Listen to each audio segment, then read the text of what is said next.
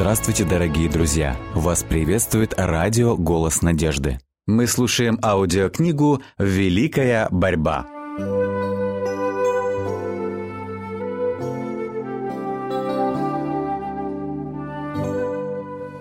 Глава 20. Великое религиозное пробуждение.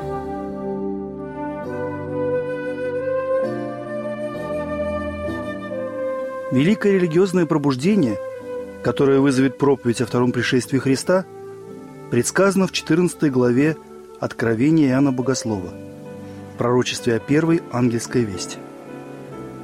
Мы читаем об ангеле, летящем посредине неба, который имел вечное Евангелие, чтобы благовествовать живущим на земле и всякому племени, и колену, и языку, и народу.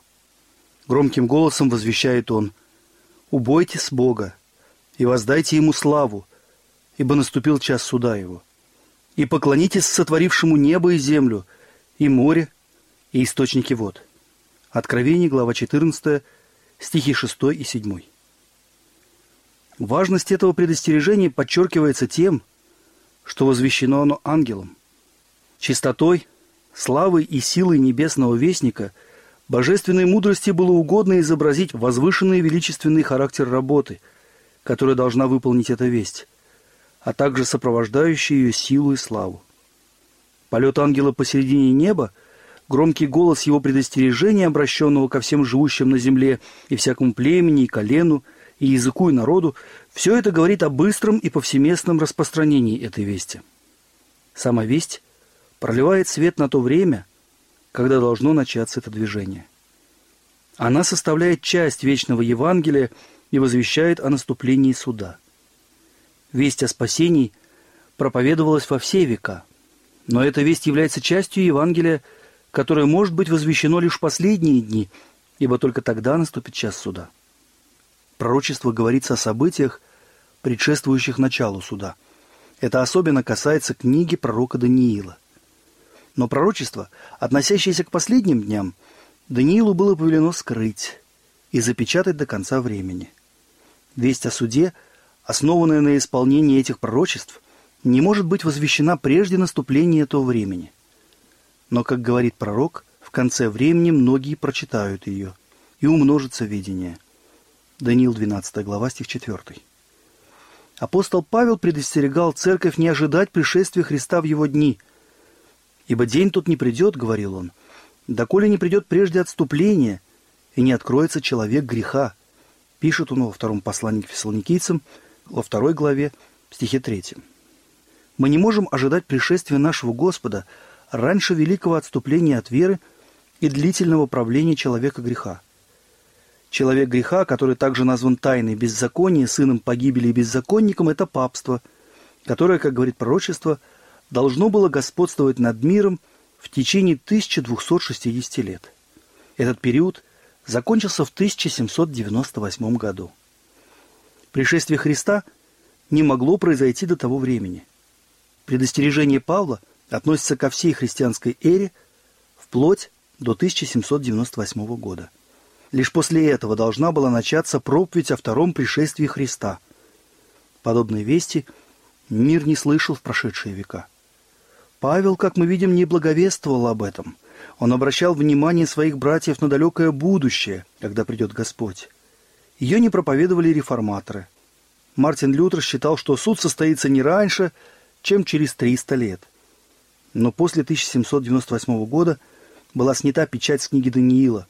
Знание умножилось, и многие начали проповедовать торжественную весть о близком суде. Подобно реформации XVI столетия, адвентистское движение возникло одновременно в различных странах христианского мира. И в Европе, и в Америке люди веры и молитвы, побуждаемые изучать пророчество, читали и перечитывали вдохновенные слова и находили убедительные доказательства, что кончина мира близится. В различных странах стали появляться разрозненные группы христиан, которые вследствие серьезного изучения Писаний приходили к заключению о близости пришествия Спасителя. В 1821 году, спустя 3 года после того, как Миллер истолковал пророчество, указывающее время суда, весть о скором пришествии Господа начал провозглашать Иосиф Вольф, в всемирный миссионер. Вольф родился в Германии в еврейской семье. Отец его был раввином. Еще в детстве он убедился в истинности христианской религии. Обладая живым ищущим умом, он внимательно прислушивался к беседам, происходившим в доме его отца, где ежедневно собирались посвященные иудеи и рассуждали о надеждах и чаяниях своего народа, о славе грядущего Мессии и восстановлении Израиля. Услышав однажды об Иисусе из Назарета, мальчик начал расспрашивать о нем. «Это был очень умный еврей», — ответили ему, «но он объявил себя Мессией, и иудейский трибунал осудил его на смерть». «Но почему, — продолжал расспрашивать мальчик, — разрушен Иерусалим? И почему мы в рабстве?» «Увы», — ответил ему отец, — «так получилось потому, что мы, иудеи, убивали пророков». Вольф высказал предположение о том, что, возможно, и Иисус был также пророком. Иудеи убили его, ни в чем не виновного. Эта мысль настолько захватила его, что, несмотря на все запрещения посещать христианскую церковь, он зачастую подолгу стоял у входа в храм, слушая проповедь. Ему было всего 7 лет, когда он однажды похвастался своему престарелому соседу-христианину о блестящем будущем, ожидающем Израиль по пришествии Мессии. И старик по-доброму сказал ему: «Дорогой мальчик, я скажу тебе, кто настоящий Мессия. Это Иисус из Назарета, которого распяли твои предки, так же, как и древних пророков. Иди домой и читай 53 главу Исаии, и ты сам убедишься в том, что Иисус Христос есть Сын Божий». Он пришел домой и, читая указанную главу, изумлялся, как точно исполнилось пророчество Мессии в жизни Иисуса из Назарета. А может, и в самом деле его сосед-христианин прав? Мальчик обратился к своему отцу за разъяснением этого пророчества, но он натолкнулся на такое упорное, суровое молчание, что больше никогда уже не осмеливался затрагивать эту тему. Но это лишь усилило в нем желание больше узнать о христианстве. Родители мальчика самым тщательным образом скрывали от него истину, к которой он стремился. Но когда ему было всего 11 лет, он покинул отцовский дом и отправился в мир, чтобы приобрести образование, избрать себе религию и профессию. Некоторое время он жил у родственников, но вскоре его оттуда прогнали, как вероотступника, и, оставшись без приюта и без денег, он принялся сам прокладывать себе жизненный путь на чужбине. Скитаясь с места на место, он старался приобретать знания, поддерживая свое существование уроками иврита. Благодаря влиянию наставника-католика он принял римско-католическую веру и решил стать миссионером среди своего народа. С этой целью он несколько лет спустя поступил в католический миссионерский колледж в Риме. Но вскоре его независимые суждения и откровенные высказывания навлекли на него обвинения в ересе. Он открыто нападал на злоупотребление духовенства и настаивал на необходимости реформ. Вначале он пользовался особенным расположением папских представителей – но в конце концов его изгнали из Рима. Под постоянным и неусыпным надзором церкви он переезжал с места на место, пока наконец стало очевидно, что он никогда не смирится с римским игом. В конце концов его сочли неисправимым и предоставили свободу действий. Тогда он решил отправиться в Англию и, приняв протестантскую веру, стал членом англиканской церкви. После 2-летнего обучения он в 1821 году начал свою миссионерскую деятельность. Приняв великую истину о первом пришествии Христа как мужа скорбей, изведавшего болезни, Вольф видел также и то, что пророчества столь же ясно указывают на его второе пришествие в силе и славе. И указывая своему народу на Иисуса из Назарета как на обетованного Мессию и на его первое пришествие в унижении как на жертву за грехи людей, Вольф также учил их, что Христос явится во второй раз как царь и освободитель. И Иисус из Назарета — истинный Мессия, говорил он, которому пронзили руки и ноги, которого, подобно агнцу, вели на заклание, который был мужем скорбей, изведавшим болезни, который после того, как скипетр отошел от Иуды и законодательная власть отчресла его, пришел в первый раз. Но он придет и во второй раз на облаках небесных, и с трубой архангела, и станет на горе Елеонской, и владычество, которое некогда было дано Адаму над всем творением, и которое он потерял, будет передано Иисусу. Он будет царем над всей землей. Стенания и плач прекратятся, и повсюду будут раздаваться песни хвалы и благодарности. Когда Иисус придет во славе своего Отца со святыми ангелами, мертвые во Христе воскреснут прежде. Это и есть то, что мы, верующие, называем первым воскресением. Тогда и среди животных произойдут перемены, и они покорятся Иисусу воцарится всеобщий мир, и Господь снова взглянет на землю и скажет: «Вот, весьма хорошо». Вольф верил, что пришествие Господа близко. Его толкование пророческих периодов и определение времени Великого Конца незначительно расходилось со временем, указанным Миллером. Тем, кто указывал на слова Писания, о дне же и часе никто не знает, полагая, что люди вообще ничего не должны знать о близости пришествия, Вольф отвечал: «Разве наш Господь сказал, что день и час никогда не будут известны? Разве Он не дал нам знамение времени, чтобы мы знали хотя бы о близости Его пришествия, подобно тому, как можно узнать о близости лета по распускающимся листьям смоковницы? Разве мы так и должны пребывать в неведении, если Он сам учил нас не только читать книгу пророка Даниила, но и разуметь ее? И в той самой книге Даниила, где сказано, что слова будут запечатаны до конца времени, то есть времени пророка, сказано также, что многие прочитают ее». Еврейское выражение «наблюдая и размышляя о времени», и относительного этого времени – умножится ведение. Наш Господь, как видно, предупредил нас не о том, что приближение этого времени не заметим, а о том, что точно о дне и часе никто не будет знать. Напротив, Он прямо говорит, что через знамение времени нам многое будет открыто, дабы мы готовились к Его пришествию, подобно тому, как когда-то Ной приготовлял ковчег.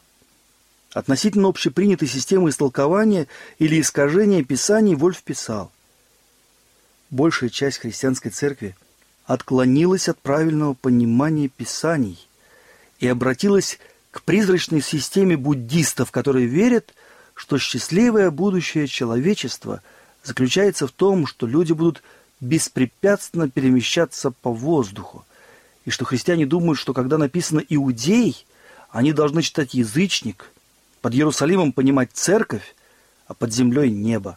Под пришествием Господа понимать прогресс миссионерских обществ, а восхождение на гору Дома Господнего они толкуют как большое классное собрание методистов.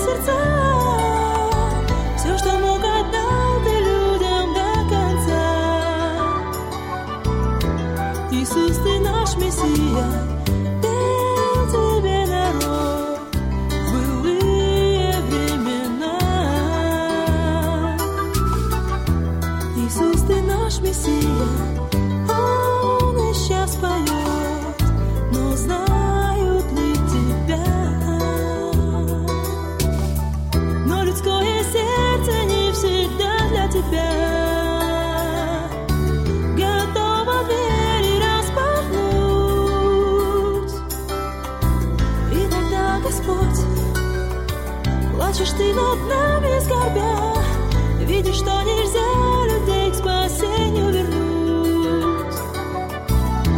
Иисус, ты наш Мессия, пел тебе народ в былые времена. Иисус, ты наш Мессия, Он и сейчас поет, но знай.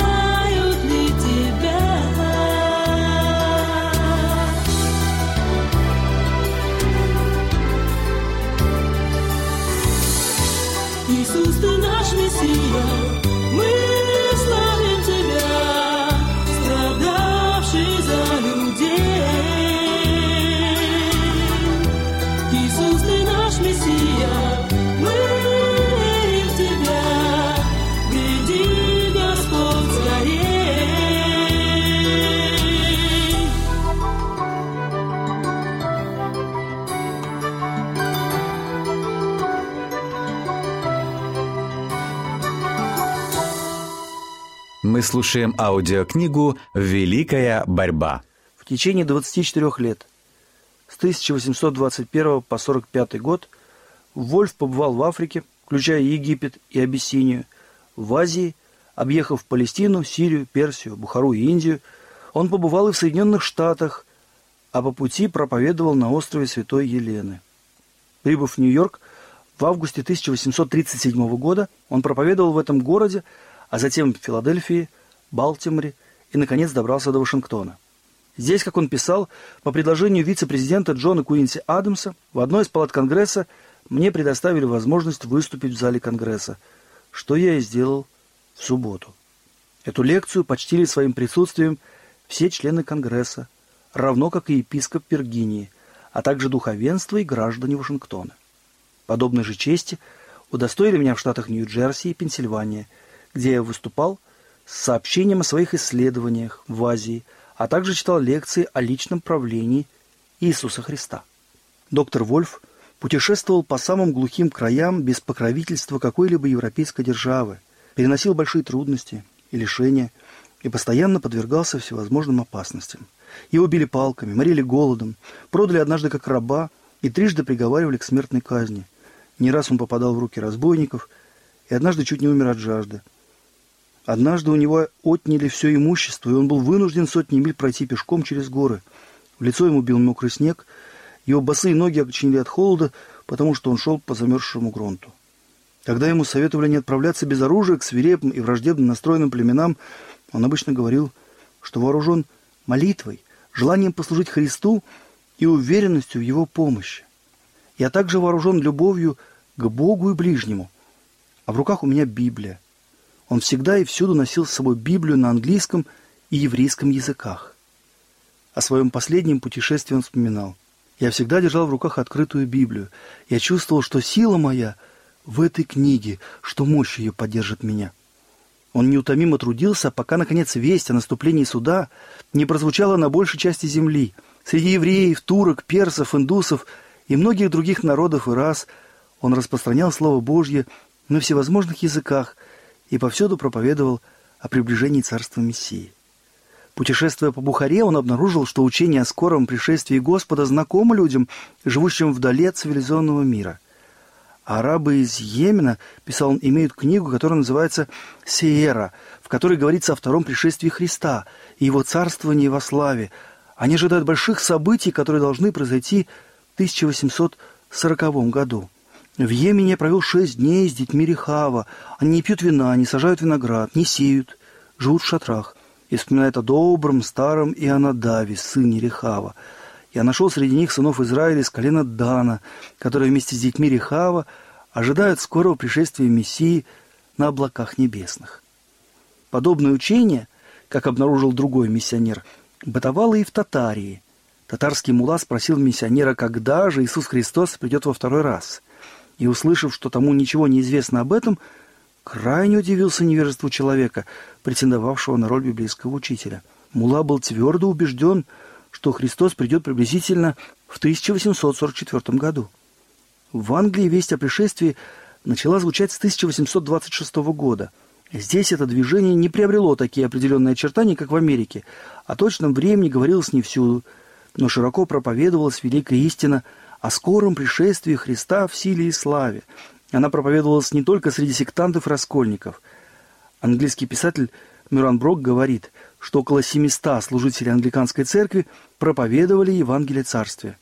Но и в Великобритании прозвучала весть о том, что Господь придет в 1844 году. Здесь широко распространялись адвентистские брошюры, привезенные из Соединенных Штатов, переиздавались книги и журналы. В 1842 году Роберт Уинтер, англичанин по происхождению, приняв адвентистскую веру в Америке, возвратился на родину, чтобы возвещать о пришествии Господа. Многие присоединились к нему в его работе, и весть о суде вскоре начала проповедоваться в различных частях Англии. В Южной Америке, погрязшие в невежестве и церковных интригах, некий иезуит по имени Лакунза, по происхождению испанец, обратившись к Священному Писанию, принял истину о скором пришествии Христа. Испытывая побуждение предостеречь народ и вместе тем желая избежать осуждения Рима, он изложил свои взгляды в сочинении, опубликованном под вымышленным именем Рави бен Эзра, представившись обращенным иудеем. Лакунза жил в XVIII столетии, но только в 1825 году его книга попала в Лондон, где она была переведена на английский язык. Эта книга углубила уже пробудившийся в Англии интерес к вопросу о втором пришествии. В Германии эту весть нес людям Бенгель, служитель лютеранской церкви, виднейший богослов и критик XVIII столетия. Получив образование, Бенгель посвятил себя изучению теологии, чему способствовал его серьезный духовный склад ума, развившийся в ранней молодости благодаря упорным занятиям и самодисциплине. Подобно другим вдумчивым юношам, он не избежал тяжелой борьбы с сомнениями и трудностями в сфере духовной жизни, и с каким глубоким чувством он впоследствии вспоминал о тех многочисленных стрелах, которые пронзали его бедное сердце и превратили его юность в тяжкое бремя. Став членом Бертенбергского церковного суда, он встал на защиту религиозной свободы.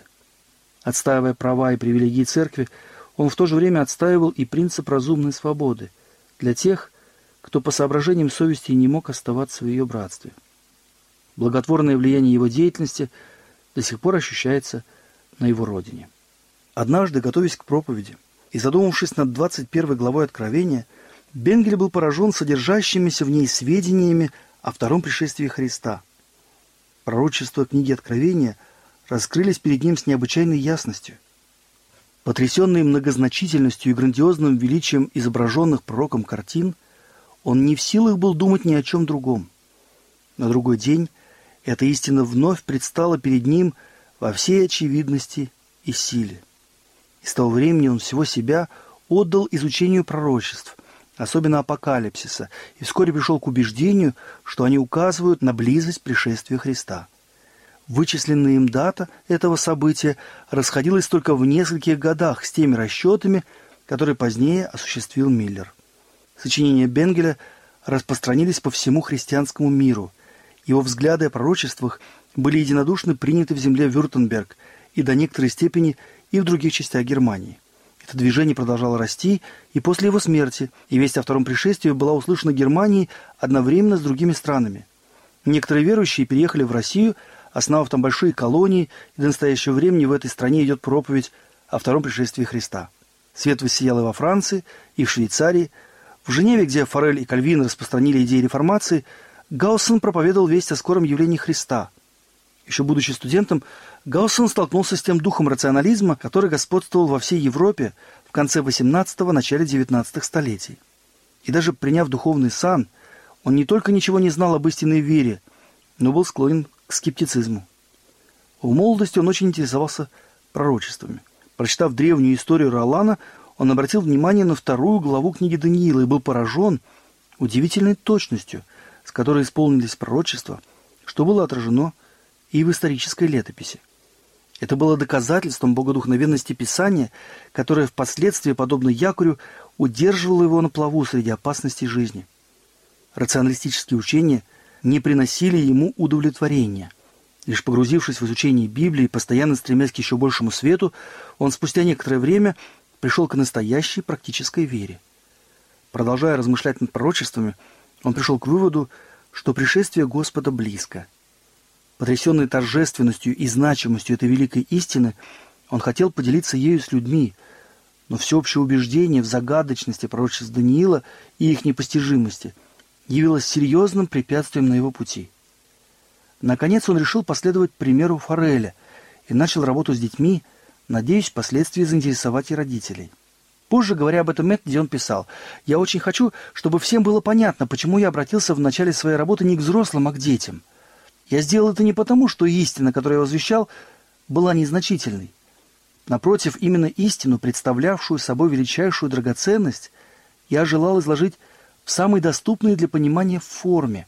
Мне очень хотелось быть услышанным, но я опасался, что этого не произойдет, если сразу обратиться к взрослым. Поэтому решил пойти к самым младшим. Я собирал детей, рассуждая так: если группа моя растет, если видно, что им интересно, что они понимают, о чем идет речь, и рассуждают о слышанном, значит, я могу надеяться и на второй подобный кружок. И взрослые, в свою очередь, убедятся, что стоит посидеть и поразмышлять об этом предмете. Когда это происходит, дело движется вперед». Ожидания Гауссена оправдались. Обратившись к младшим, он заинтересовал и старших. Его церковь была переполнена внимательными слушателями. Среди них часто оказывались влиятельные и ученые люди, чужестранцы, приехавшие в Женеву. И весть о втором пришествии распространялась и в других краях. Ободренный успехом, Гауссен опубликовал свои лекции в надежде, что исследование пророческих книг заинтересует и церкви, где служение совершается на французском языке. Публикуя наставления для детей, писал Гауссен, я, по сути дела, обращаюсь к взрослым, которые часто пренебрегают этими книгами, ссылаясь на их непостижимость и таинственность. Что ж тут непостижимого, если их понимают дети? Я очень хотел познакомить свой приход с этими пророчествами. Они представляются мне очень своевременными. Их изучение поможет нам приготовиться к надвигающимся испытаниям, поможет бодрствовать, с надеждой ожидая Иисуса Христа. Несмотря на то, что Гауссен был одним из любимых проповедников Женевы, совершавшим свое служение на французском языке, спустя некоторое время его отстранили от работы. Суть обвинений, выдвинутых против него, заключалась в том, что вместо безжизненного и рационалистического церковного катехизиса он при наставлении молодежи пользовался Библией. Впоследствии он стал учителем богословской школы, а по воскресным дням по-прежнему продолжал учить детей Библии в виде вопросов и ответов. Его исследование пророчеств также вызвало большой интерес. С профессорской кафедры, со страниц своих книг, со своего учительского места он на протяжении долгих лет посылал людям благотворные мысли, направляя внимание многих пророчествам, указывающим на близость пришествия Господа.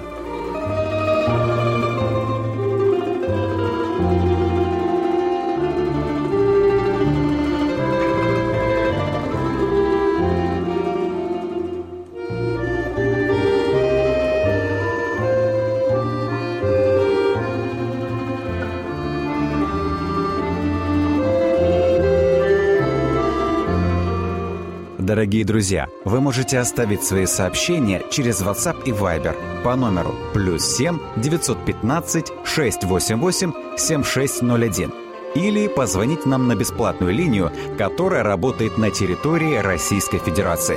Номер 8 800 100 ровно 1844. 8 800 100 ровно 1844.